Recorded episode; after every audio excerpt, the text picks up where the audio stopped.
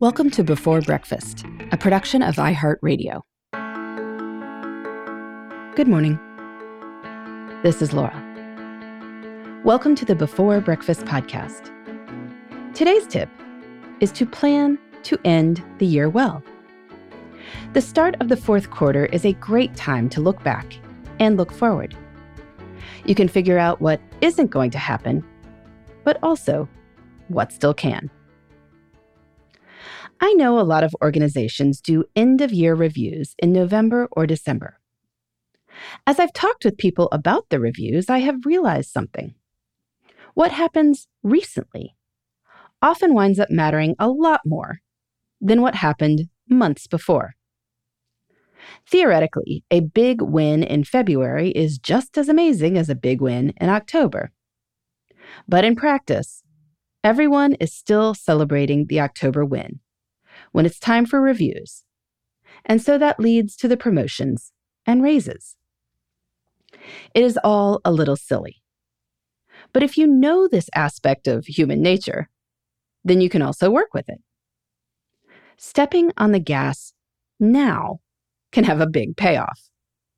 Whatever happened the rest of the year, personally or professionally, you can end the year feeling like a winner. So think about how you might plan to end the year well. Look at your New Year's resolutions. Did you plan to get in shape? That may or may not have happened.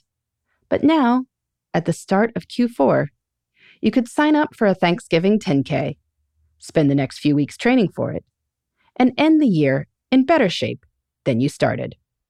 Maybe you planned to take a particular trip, but with the uncertainty of the pandemic, all those plans have still been on hold.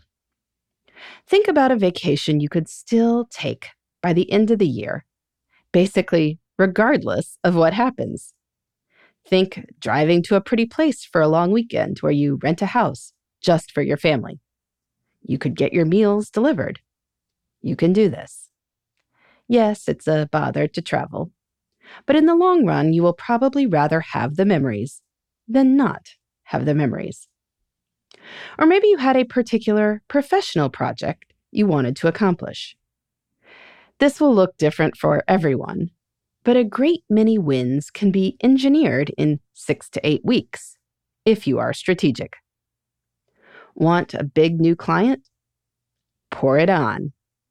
Reaching out to everyone and spending a little time each day brainstorming specific pitches you might send out. Maybe you want to create some sort of intellectual property, like a white paper. This week, nail down your idea. Then carve out time for research the next week.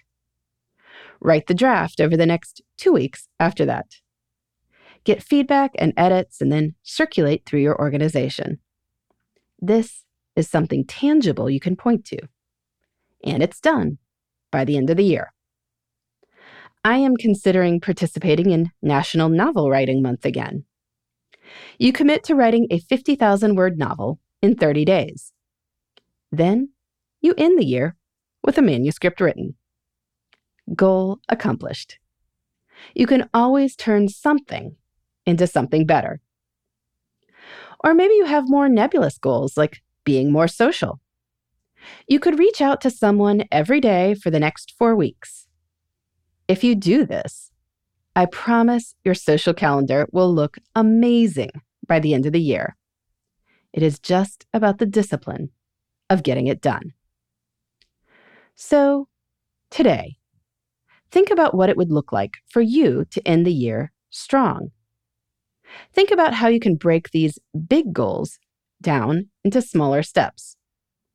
Think about how you can put those steps into your schedule over the next few weeks then no matter what happened the rest of the year, you'll think of 2021 as a great year, which it was, even if most of the great stuff happened at the end. In the meantime, this is Laura. Thanks for listening. And here's to making the most of our time.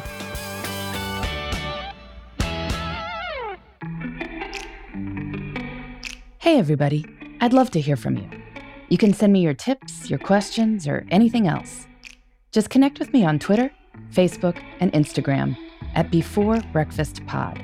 That's B E, the number four, then breakfast, P O D. You can also shoot me an email at beforebreakfastpodcast at iheartmedia.com. That before breakfast is spelled out with all the letters.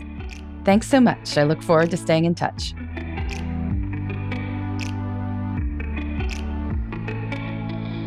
Before Breakfast is a production of iHeartRadio.